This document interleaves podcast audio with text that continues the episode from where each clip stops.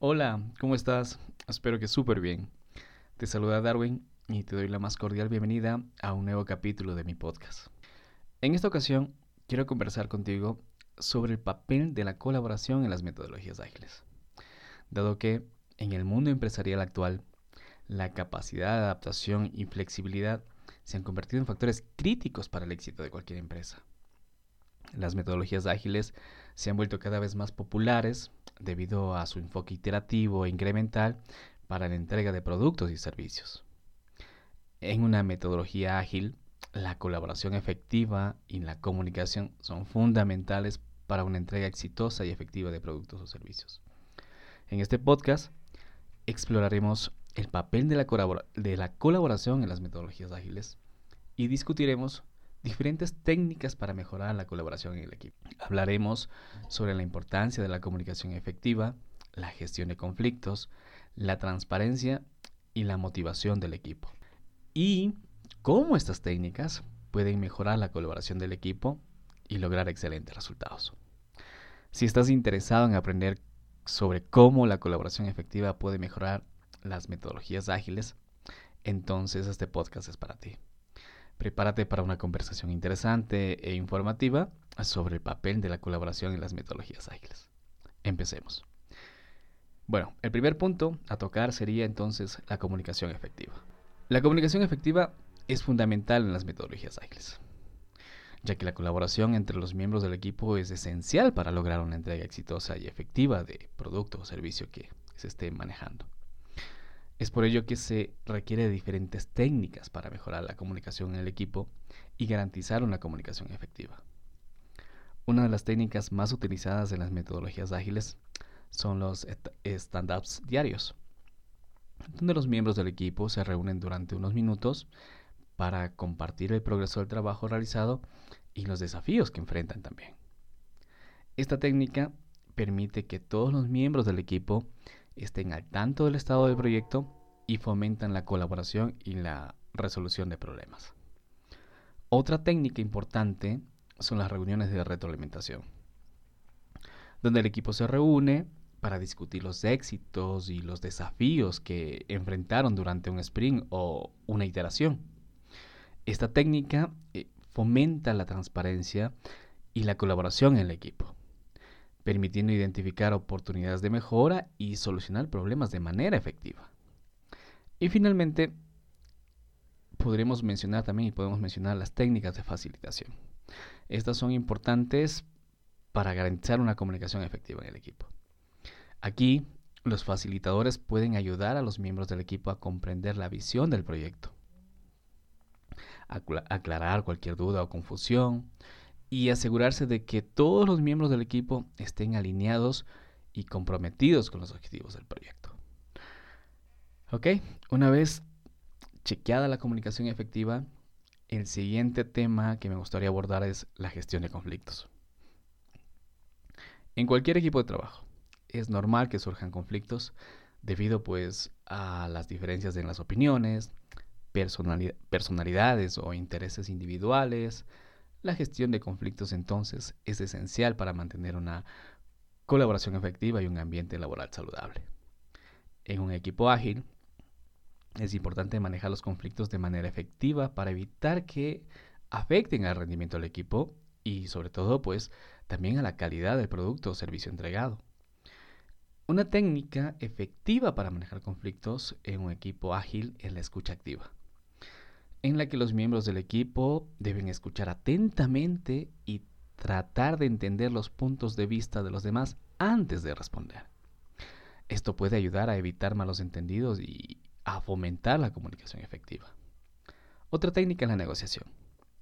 En esta, los miembros del equipo trabajan juntos para encontrar una solución que satisfaga a todas las partes involucradas. La negociación es una técnica efectiva porque permite que los miembros del equipo trabajen juntos para encontrar una solución que sea justa y equitativa para todos.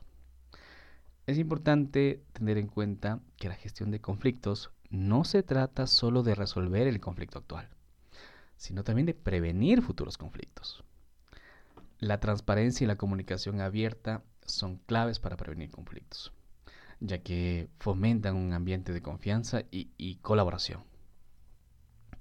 Como tercer punto, me gustaría profundizar sobre la importancia de la transparencia. En una metodología ágil, la transparencia es un elemento crucial para lograr una colaboración efectiva en el equipo.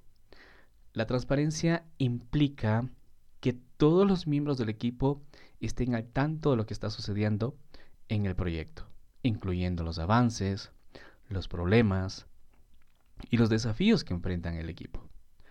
Al fomentar la transparencia se logra una mayor confianza en el equipo y una mayor eficiencia en la toma de decisiones. Y una técnica para fomentar la transparencia es el uso de tableros Kanban. Los tableros Kanban son una herramienta visual que, que permite a los miembros del equipo ver el estado actual del proyecto, las tareas pendientes y las tareas completadas. Esto ayuda a que los miembros del equipo tengan una comprensión clara del progreso del proyecto y del trabajo que debe hacerse. Además, eh, los tableros Kanban permite a los miembros del equipo colaborar y coordinarse de manera efectiva. Otra técnica es la planificación de iteraciones. La planificación de iteraciones implica dividir el trabajo del proyecto en pequeñas partes manejables y realizar revisiones regulares del progreso. Esto permite que todos los miembros del equipo estén al tanto del estado del proyecto y de los próximos pasos a seguir. Además, la planificación de iteraciones fomenta la comunicación abierta y la comunicación en el equipo. El siguiente tema, una vez que hemos entendido la importancia de la transparencia, es la gestión de la motivación y el compromiso del equipo. La motivación y el compromiso del equipo, sin lugar a dudas, es clave. Es clave para el éxito de una metodología ágil.